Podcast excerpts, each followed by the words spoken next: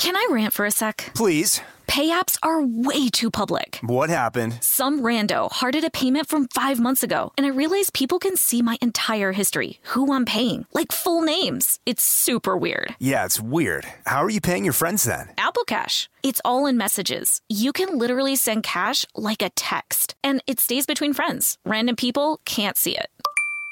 Did you just pay me a dollar on Apple Cash? Shh. Services are provided by Green Dot Bank, member FDIC. Terms apply.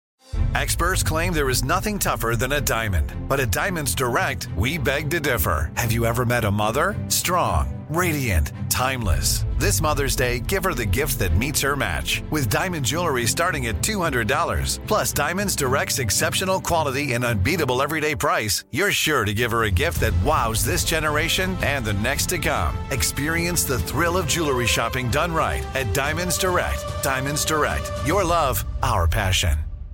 When you think about the future, what kind of technology do you envision? Whatever the future holds, artificial intelligence will undoubtedly be at the heart of it all. Join Graham Class as he hosts season two of Technically Speaking, an Intel podcast, and hear from the minds transforming healthcare, retail, entertainment, personal computing, and more with the help of AI. Tune in every other Tuesday and explore the latest technology that's changing our world today and creating a more accessible tomorrow. Listen to Technically Speaking, an Intel podcast on the iHeartRadio app, Apple Podcast, or wherever you get your podcasts. Are you looking for brand new episodes of a short How Stuff Works podcast that explains the everyday world around us? Then check out Brain Stuff with me, Christian Sager. New episodes hit every Monday and Wednesday on iTunes, Google Play, Spotify, or anywhere else you get your podcasts. Welcome to Stuff Mom Never Told You from HowStuffWorks.com. welcome to the podcast. I'm Kristen. And I'm Caroline. And this episode on women and HIV and AIDS goes out to Brent. What up, Brent? Brent has been requesting this topic for so long. He has emailed us, he has Facebooked us, and Brent, we have listened and we have researched and we are so glad that you were so persistent in asking us to talk about this issue because it is very true that when it comes to HIV, women are often a footnote. Yeah. Um, and Caroline, can we start things off on a on a pop culture note? As always, yes, please. Okay, Sure. So, as I was reading about these uh, these issues and thinking about the stigma surrounding HIV and just STDs in general, um, it reminded me of an episode of Sex and the City. And it's the episode titled Running with Scissors. And I know that because, yes, I have seen Sex and the City a zillion Oh, times. sure. And it's the one where Samantha meets her alleged like sexual match, Tom Raimi. And so he also, you know, has had a bazillion sexual partners, but before they can have sex, he's like, Samantha, you have to get tested because I have to know that it's safe. And Samantha's like, Oh, Tom, that's so terrifying. And there's this scene of Samantha getting her HIV test results. And on the one hand, it's kind of comical because, you know, there, there's the thing where the, the nurse asks her, like, how many sexual partners have you had? And Samantha's like, I can't even count that high. But then there's the waiting period when it's like, if this happens to Samantha, this is the worst possible thing that could ever happen to her. This means that she is like sexually off the market. She is a marked woman. And to me, that's just one glaring example of the remaining stigma and misinformation around HIV. Not the need to get STD and HIV tested, but around the, the fallout from that. Sure. Well, I mean, it is scary, and and and it made me think of Reality Bites, Janeane Garofalo's character, who also has had multiple sexual partners and keeps a little black book listing all the names of the men she's had sex with, and she finally goes and gets tested at a clinic, and it's it's really emotional, and and and watching her you know, be so afraid in the waiting room, feeling like, oh my God, you know, my life could fall apart at any moment. I, you know, my lifestyle has been uh, you know, a terrible thing leading me to this terrible. And it is really emotional. And I mean, I, I, I think it appropriately highlights the importance of getting tested, but similarly, it does depict HIV and AIDS as the worst possible death sentence that one could receive. Well, and the shame surrounding it too. And, mm-hmm. and I wonder if the effect of those kinds of portrayals is to encourage other people like, you know what? I need to go out and I need to get tested as well. Or if it's like, I don't want to experience that. That is terrifying. I'm just not going to do it and pretend that everything's totally fine. Well, I mean, they could also be products of their time. I mean, Reality Bites came out in what, 1994? Very true. So that's not at the start of the AIDS crisis, which emerged in the very early 80s. That would be more in the era, if you're looking at the different periods of time in people learning about and dealing with AIDS and HIV, 1994 would be right around the time that people start really talking about it and advocating for the health and safety of really everyone and to try to get more attention to possible treatments. And it is good that there were portrayals of women going to get tested because, like we said, in the U.S., HIV and AIDS have long been portrayed as health issues pretty much exclusive to white gay men. Mm-hmm. But in fact, 50 to 55% of HIV positive people around the world are women. And because we keep saying HIV slash AIDS, let's also take a moment to explain exactly what these th- two things are and differentiate between the two. Well, first of all, your symptoms can differ both from person to person and gender to gender. Uh, so that's worth noting. And yes, you can be asymptomatic. So what happens when the HIV virus enters the bloodstream? So your immune system gets to work producing HIV antibodies. And then within the first 45 days, that process is referred to as seroconversion. And after the antibodies get to work, you actually feel better. I mean, you can feel better for up to like 10 years feel better. Cause keep in mind, this can also be asymptomatic. But all the while, kind of the way that when you get chickenpox, it can hang around and later turn into shingles the HIV virus is actually replicating and slowly destroying your immune system because what it does is actually integrate into infected cells' genomes.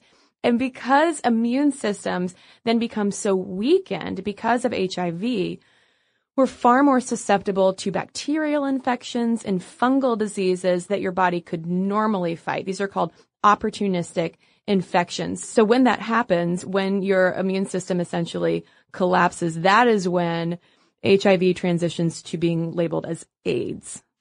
And because in the United States, the AIDS crisis predominantly affected gay male communities and because of the extreme homophobia at the time, AIDS was very much stigmatized and its patients were dehumanized because already because due to the homophobia, these gay men had been dehumanized and stigmatized just on their own. So Ashley Fetters over the, at the Atlantic traced how our perceptions and portrayals of HIV and AIDS has developed through pop culture because pop culture has been used to destigmatize and humanize illnesses. Although when it comes to AIDS, it's also been highly gendered. So if we go back to like the 19th century, you have authors like Charles Dickens and Victor Hugo who actually humanized tuberculosis patients who otherwise were just seen as this, you know, horrible group of people that you should just stay away from because they're contagious and you'll die. And Fetters points out that Mark Twain and Harriet Beecher Stowe did similar things in terms of humanizing uh, people of color and drawing attention to racism and slavery. So pop culture has done that also over time with HIV and AIDS.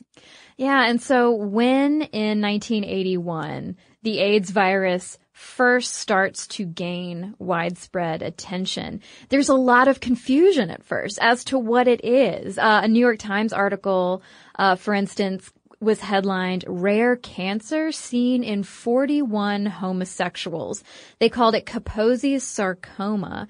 And CDC spokesman Dr. James Curran said the best evidence against contagion is that no cases have been reported to date outside the homosexual community or in women. So right off the bat, we have health professionals establishing that this is a gay man thing. Well, and then that also, of course, fuels more conservative bigotry saying like, oh, here's proof that being gay is such a sin because now they're essentially being smited for that. Yeah. And writing about this crisis, which left behind so many friends, family members, and particular romantic partners. Um, it, it was interesting to see the way that the media started to cover those partners who were left behind. For instance, the New York Times would also refer to gay men who survived their partners uh, as longtime companions rather than dignifying them as saying boyfriend or partner or anything like that. They opted to go the longtime companion route very euphemistically to the point where there was even a movie made in the 80s called Longtime Companion about a couple dealing with this issue. So it was first reported, like you said, in 1981. And by the time we get to 1991, the year that Magic Johnson, um, came out publicly as being HIV positive, which I still remember mm-hmm. seeing that press conference. That happened that year. Anita Hill happened that year. 1991 oh, wow. was a doozy. Um, but by the end of that year, in the U.S. alone, there had been over 206,000 cases of AIDS reported to date. And of those, 156,143 people, mostly gay men, had died. So, I mean, this was a full blown epidemic and it was concentrated in the gay community. And Caroline, we should probably go back at some point and do an episode focusing in on the AIDS crisis in the 1980s but we're really focusing today, obviously, on women and HIV and AIDS because it really took over a decade for AIDS related pop culture and even art to recognize the disease's reach beyond gay men. So I guess maybe one of the earliest um, instances would have been that reality bite scene. Well, yeah, and even so, though, that character was still a straight white woman. So still in this conversation, we're lacking women of color who we will discuss as being disproportionately affected by AIDS and HIV, um, and lesbians. And the erasure of the roles that many lesbians played during the AIDS crisis of the 1980s is partially attributed to the fact that we are only recently in our mainstream paying more attention to and researching more and learning more about our LGBTQ history in the mm-hmm. United States. Um, but even still, as Marcia Bianco writes about at IndieWire, the long-standing pop cultural portrayal of it as a gay cancer um, has perpetuated this idea that it was only white gay men, not only affected, but also who were the activists. Right. Protesting, you know, the lack of health care around it. Well, activists and also people who were just there helping. Exactly. I mean, and we even see that in more recent on-screen portrayals as well. Yeah, there's this movie, The Normal Heart, on HBO uh, that was about this crisis and about gay men suffering in the midst of the AIDS crisis. And it contained only one lesbian character, and briefly contained that lesbian character, who tells these guys she's, I believe her friend had just died, and she tells these guys that she wants to help in any way.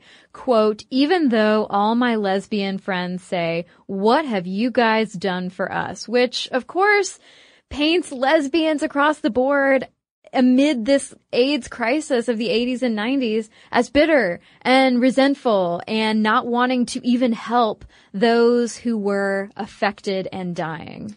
And Lillian Faderman, who is a lesbian scholar and author of The Gay Revolution, points out how in the 1970s, yeah, there was some legit acrimony between the gay and lesbian communities. I mean, we've talked before, like in our uh, Lavender Menace episode, in our episode about radical feminism, there were separatist lesbians who really wanted nothing to do with any men, regardless of sexual orientation. Um, and in fact, there were plenty of lesbian feminists who didn't consider gay men any less chauvinistic than straight men.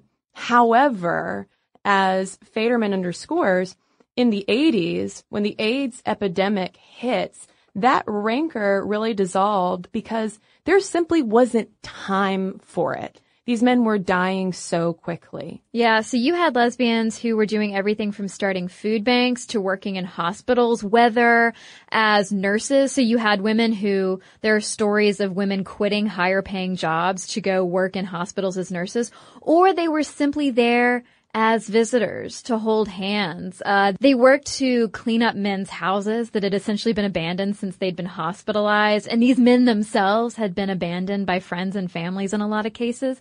And they provided comfort in hospice. And a lot of these women, these lesbian women, had to take on a lot of misdirected rage and bitterness at the time from men who were you know, in dire straits. They were in despair. They were sick, scared, and alone. And gay men and lesbians at this time had a history of gender-based division. Yeah, and those nuances um, to what was going on at the time is something that uh, producer Sarah Schulman, who produced the documentary United in Anger, a history of ACT UP, and that's ACT UP all caps because the ACT UP is uh, or was a uh, AIDS activism group. Um, Schulman has critiqued the recent documentary How to Survive a Plague for really overlooking or glossing over that kind of coalition activism that was happening and um, really focusing on this group of five men that it sort of uplifts as the exclusive heroes, whereas in reality, Schulman points out, and as uh, the documentary United in Anger demonstrates, there was much more bridge building happening. I mean, speaking of that coalition building, I mean, these narratives of it's all a gay man's problem, particularly a white gay man's problem, ignores the fact, the very real fact that there were not only women there helping and comforting and caring for gay men, but also men who were stepping up and saying, we need to count women. We need to test women for AIDS and HIV. They need to be included in this research, in these numbers, and in any discussion of health and safety. Yeah. So, I mean, you, you had gay men also protesting for the CDC to expand its definition of HIV and AIDS, which was limited only to men. Because really up until then, there was a complete unawareness of HIV transmission rates via lesbian sex or female to female sex um, because the medical community just wasn't concerned about it. They mm-hmm. assumed that it just didn't exist, wasn't a possibility. And in fact, it's only been in the past few years that the Centers for Disease Control and Prevention has confirmed that yes, indeed, HIV can be transmitted through same sex sex between women. Yeah. And this whole medical marginalization reflected a broader misunderstanding of lesbian lifestyles and sexuality uh, that could include uh, IV drug use, uh, imprisonment, rape, and in some cases, consensual sex with male partners, that there are so many different ways that people can be infected. And until the early 90s, the CDC's definition of AIDS was based off of its pathology in the male immune system. And I already mentioned that AIDS and HIV functions differently in women. These infections that were showing up in men didn't always happen in women. And so that means it's the same thing that we see nowadays with heart disease, that heart, heart attacks manifest differently in women than men if you don't know you have it or you don't know what to look for or you don't know what safety practices to take, etc., that equates to no treatment. that equates to not being counted. And that equates then to fewer resources and the cycle continues of medical marginalization. So ACT UP, that activist organization that uh, Sarah Schulman uh, documented in United in Anger, its slogan was women don't get AIDS, they just die from it. And again, this was something too that activists not only had to protest and push for with the medical community, but also fought back and forth within the LGBTQ community at large because you did have some lesbian AIDS activists who were frustrated by some lingering misogyny that some gay men would exhibit toward them to ignore the fact that lesbians were part of this issue too, and the fact too that, that women were often shoved to the side in some of these AIDS activism groups. So intersectionality was not exactly top of mind, but also kind of understandable considering the cultural climate and also uh, just the level of crisis. Yeah. So now that we've had 30 years of AIDS research and we understand far more about it now than we did in the 80s. We want to talk about the situation with women in HIV and AIDS today, and we'll get into that when we come right back from a quick break.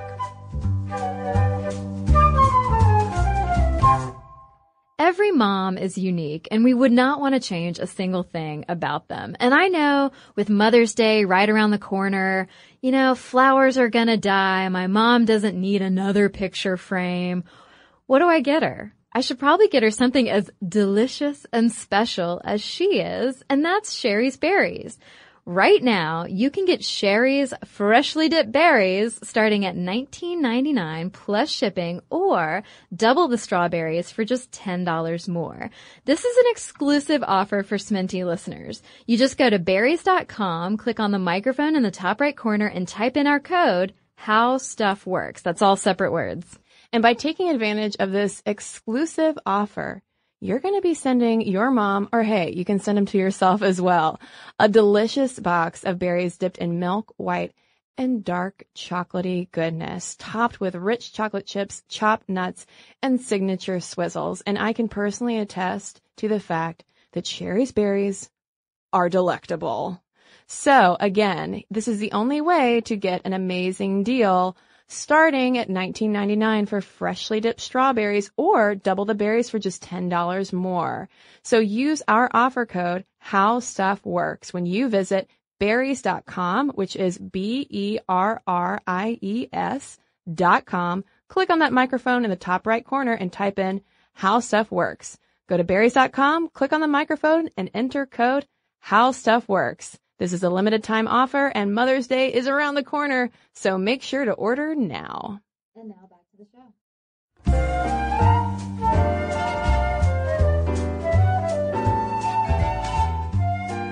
So women and HIV is something, Caroline, that we have absolutely needed to address. Brent was right. Brent, I really hope you're listening to this episode, um, because data from the Kaiser Foundation and CDC show that 20% of new HIV diagnoses in the US are women, 84% of whom are women who contract HIV from sex with a man. Yeah, and just 13% of those infections were attributed to IV drug use, which is sort of a flip-flop of statistics from 30 years earlier. And they found that these diagnoses are mostly occurring with women in the 25 to 34 year old age range. And this translates that 20% figure to 9,500 new cases among women in 2010 alone. And it is interesting that, and important to note that women are most likely to contract it through sex with a man um, because the risk of getting HIV during vaginal sex is way higher for women than it is for men. But regardless, anal sex is still riskier overall for contracting the virus. And the thing is, of women living in the US, 11% of those with HIV don't know they have it. And this is so common for STDs in general. Mm-hmm. I mean, mm-hmm. herpes can be asymptomatic for a long time. Um, it's, it's, uh, HIV similarly can be asymptomatic. And speaking of herpes, contracting other STDs and STIs also increases your likelihood of contracting HIV. And when that happens, women also tend to face steeper challenges accessing care due to factors like socioeconomics, family responsibilities, cultural inequalities, sexual violence, um, and clinical symptoms and complications that again differ from male epidemiology. And it's also worth noting that yes, STDs increase your likelihood of contracting HIV, but HIV also increases your chances of getting HPV, which goes back to what Kristen was saying at the top of the podcast as far as this virus leaving you open to more infections. And because of those healthcare challenges that women tend to face, just 41% of HIV positive women in the US receive regular healthcare. So clearly this is something that me- needs more attention and focus, not just on the individual level, but also from the healthcare community. And if we then drill down and talk about stigma, it is very real. Um, a 2004 study in the Journal of Nursing Scholarship found that gender intensifies that HIV stigma, considering how it has been painted in the U.S. as, again, a white gay man's disease. So it's like, this idea that, oh, if you're an HIV positive woman, like, what's wrong with you? Like yeah. double what's wrong with you. And oh, I mean, women do internalize that stigma. I mean, these things don't exist in a vacuum. There was a 2016 study in social work healthcare that found that among pregnant women, that stigma intensified when seeking perinatal care. So these women, you're almost pregnant or not, you're almost afraid to even ask, to, to even broach the subject and ask your doctor about getting tested.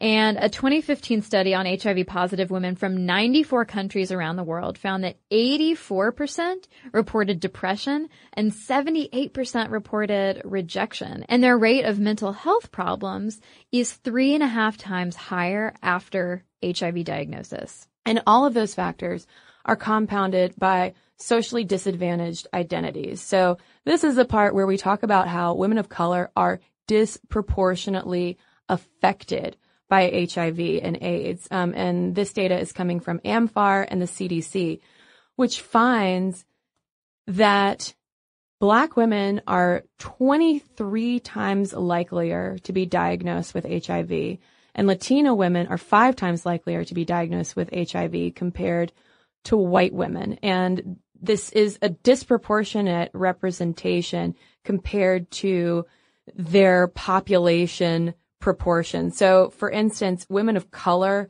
in the U.S. represent 29% of the U.S. female population, but account for 84% of female AIDS cases. Mm-hmm. Yeah, and 60% of women living with HIV in this country are black. And according to the Black Women's Health Imperative, HIV and AIDS related illnesses are the number one cause of death among black women ages 25 to 44.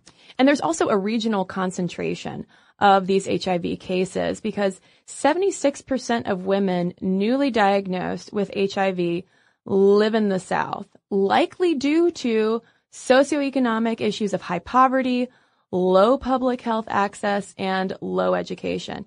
Compounding that, you also have uh, communities with high incarceration rates, economic instability, low marriage rates, and sexual violence, all of which correlate to higher HIV transmission rates. So these racial disparities in a lot of ways are very much a civil rights issue. Yeah. And I mean, it highlights among many things the fact that our education and healthcare systems are failing these women and failing all of us. I mean, this is why, I mean, this is one of the many reasons why when I hear about either abstinence only sex ed, or I hear about the fact that there are so many states in this country where educators aren't even legally required to give accurate and truthful information.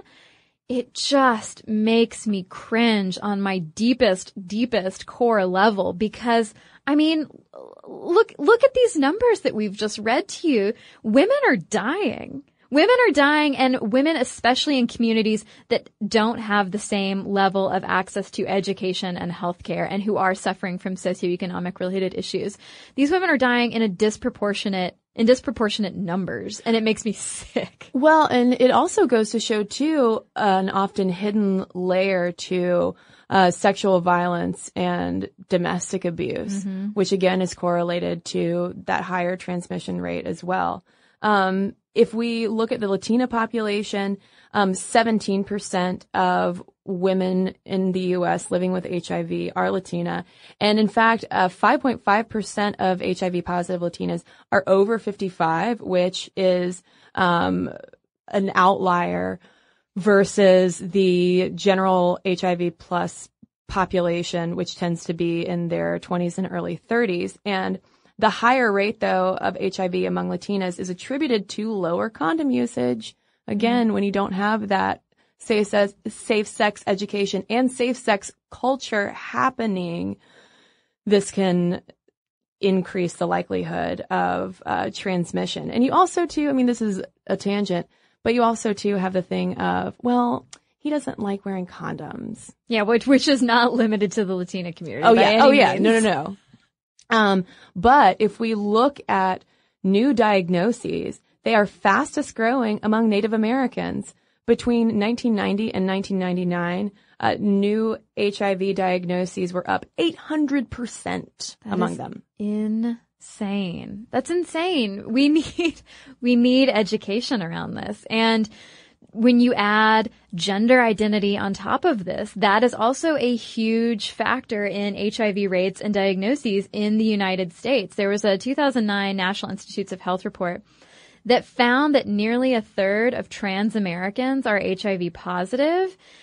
And that number could be higher because a lot of people in general, but a lot of people in the trans community too, don't know their status. And in fact, trans women have the highest HIV rates in the U.S. Um, and again, trans women of color even more affected. Uh, 56% of black transgender women are HIV positive and 16% of Latina trans women are HIV positive.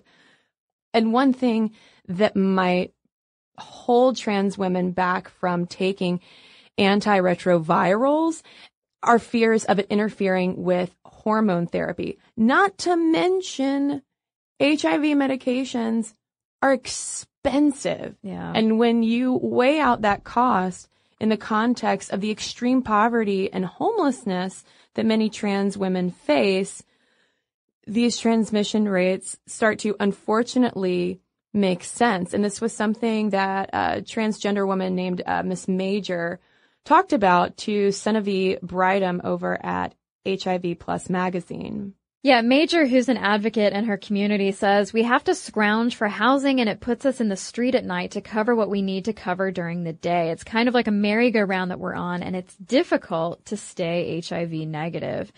And there's also the issue of sex work. So there's a four times higher rate of contracting HIV through sex work for trans sex workers compared to cisgender sex workers. And, you know, I feel like a lot of people's gut reaction to that is to be like, well, don't be a sex worker.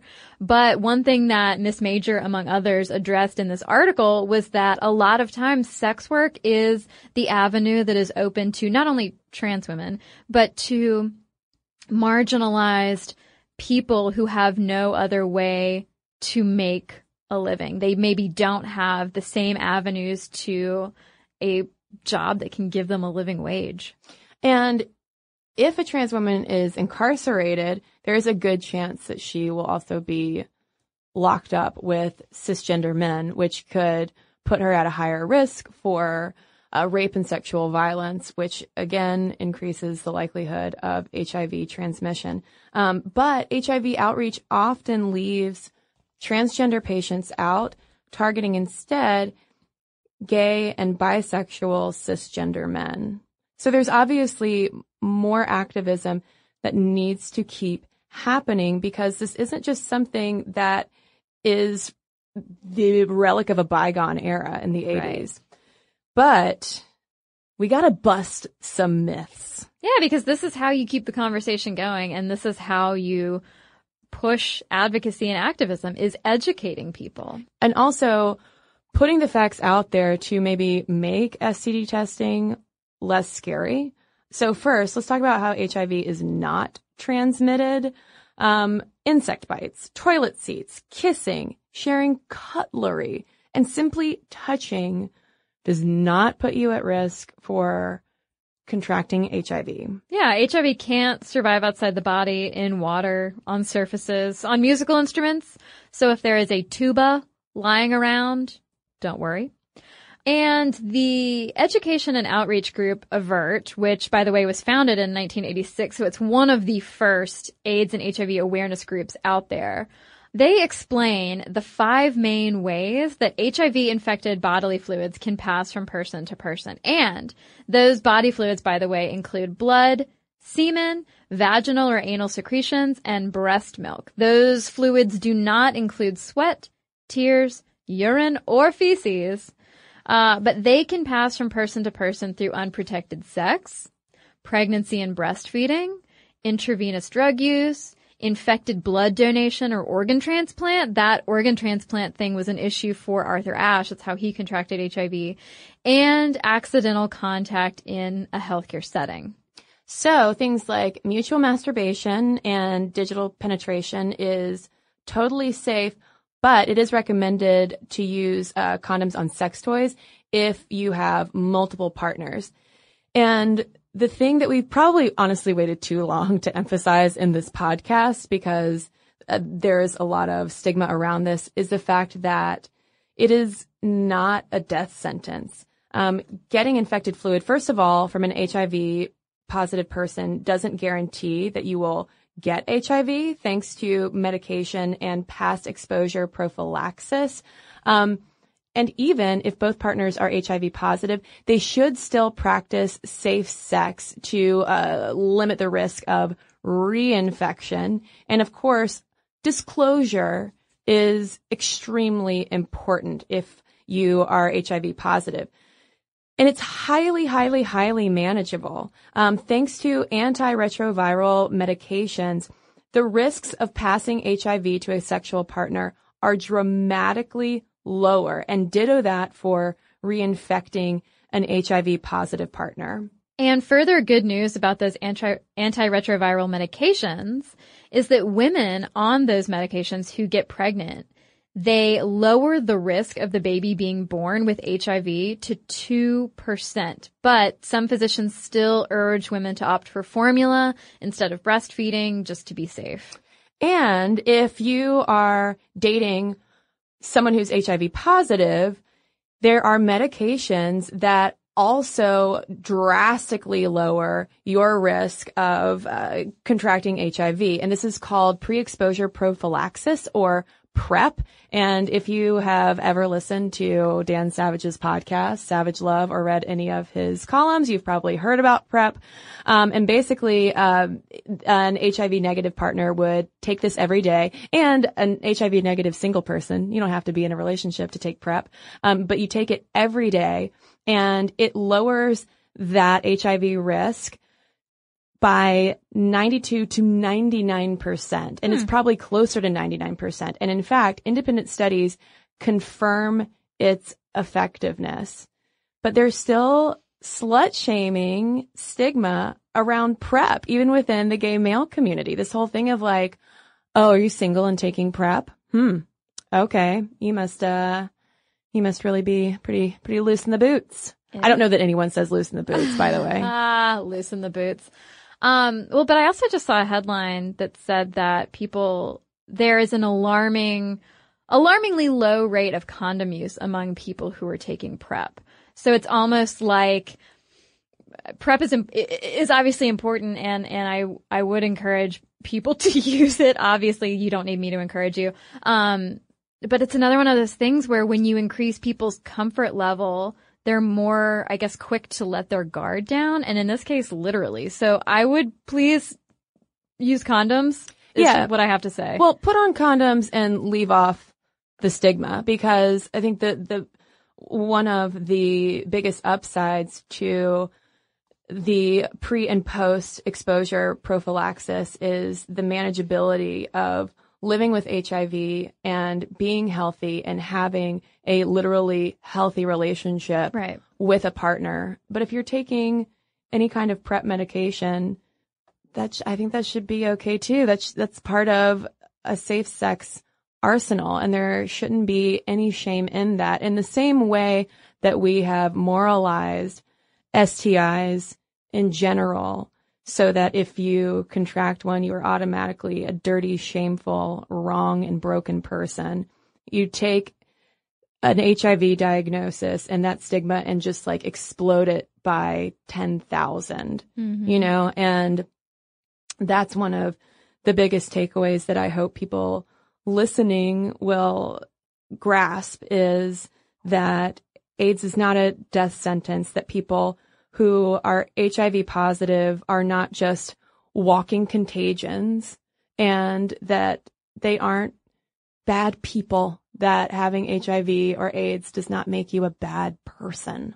So while, of course, we will always advocate for using condoms and getting regularly tested and being smart and safe and consensual with our sex, whether you're having it monogamously or with so many people you can't even keep count, like Samantha on Sex and the City.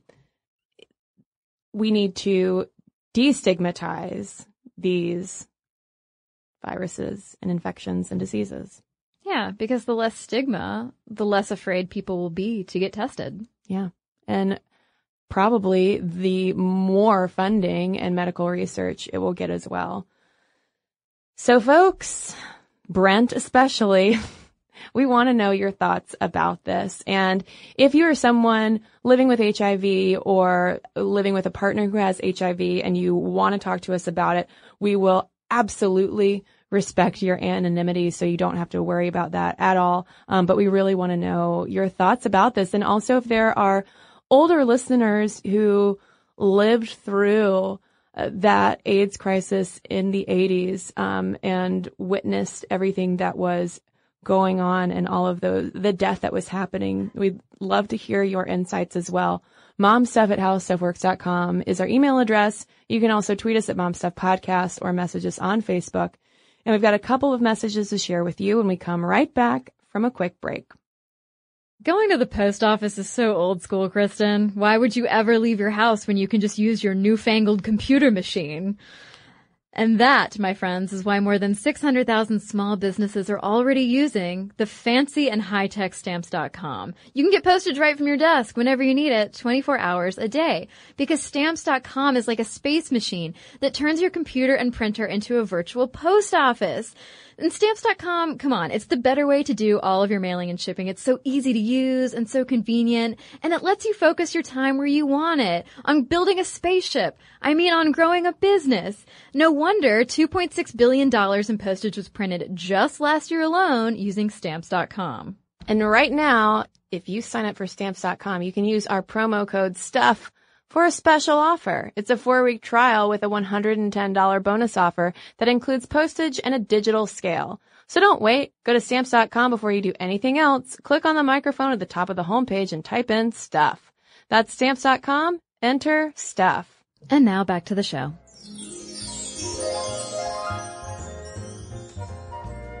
Well, I have a letter here from Christina in response to our tanning episode. Uh, she says, love your podcast. I really enjoyed your episode on tanning.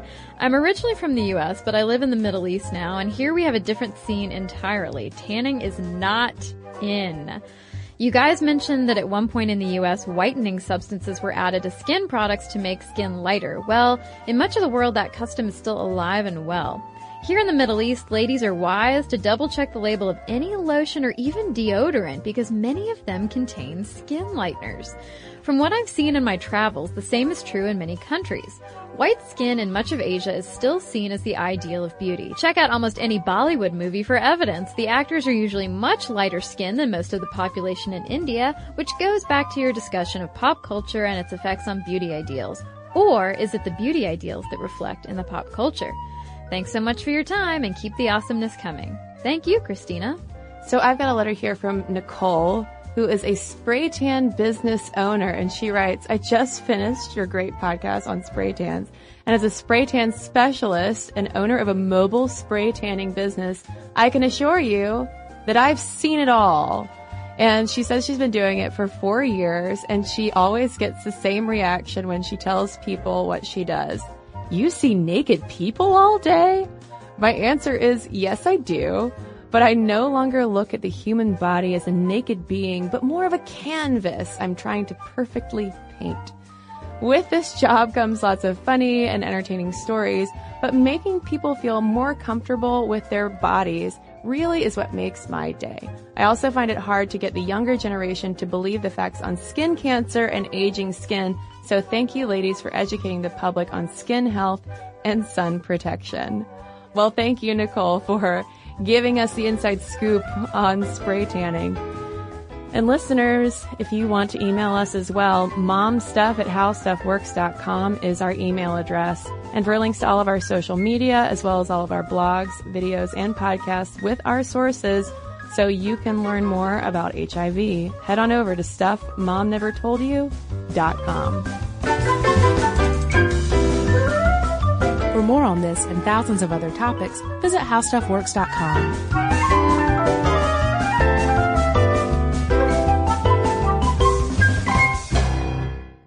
This episode is brought to you by PNC Bank, who believes some things in life should be boring, like banking. Because boring is safe and responsible, level headed and wise. All things you want your bank to be. You don't want your bank to be cool or sexy. Sexy is for 80s hair bands, not banks. That's why PNC Bank strives to be boring with your money so you can be happily fulfilled with your life. PNC Bank, brilliantly boring since 1865. Brilliantly Boring Since 1865 is a service mark of the PNC Financial Services Group, Incorporated. PNC Bank, a National Association member FDIC. This episode is brought to you by Pedigree. If you've been looking for love at first sight, it is closer than you think. It can be found at your local shelter. So, this June 7th to 9th, join the Pedigree Adoption Drive, and the Pedigree brand will reimburse your dog adoption fees nationwide. Pedigree knows that bringing a dog into your home not only opens their heart, it can open yours too. Visit pedigree.com slash adoption dash drive to learn more about the adoption drive and to see full terms and conditions. Xfinity has free premium networks for everyone this month, no matter what kind of entertainment you love. Addicted to true crime? Catch killer cases and more spine-tingling shows on A&E Crime Central. Crave adventure? Explore Asian action movies on Hi-YAH. Searching for something extreme? Check out skating, snowboarding, and more on Fuel TV Plus, the global home of action sports. And find crowd-pleasing bops on iHeartRadio's Hit Nation playlist. There's new free shows and movies to love every week. Say free this week in your Xfinity voice remote.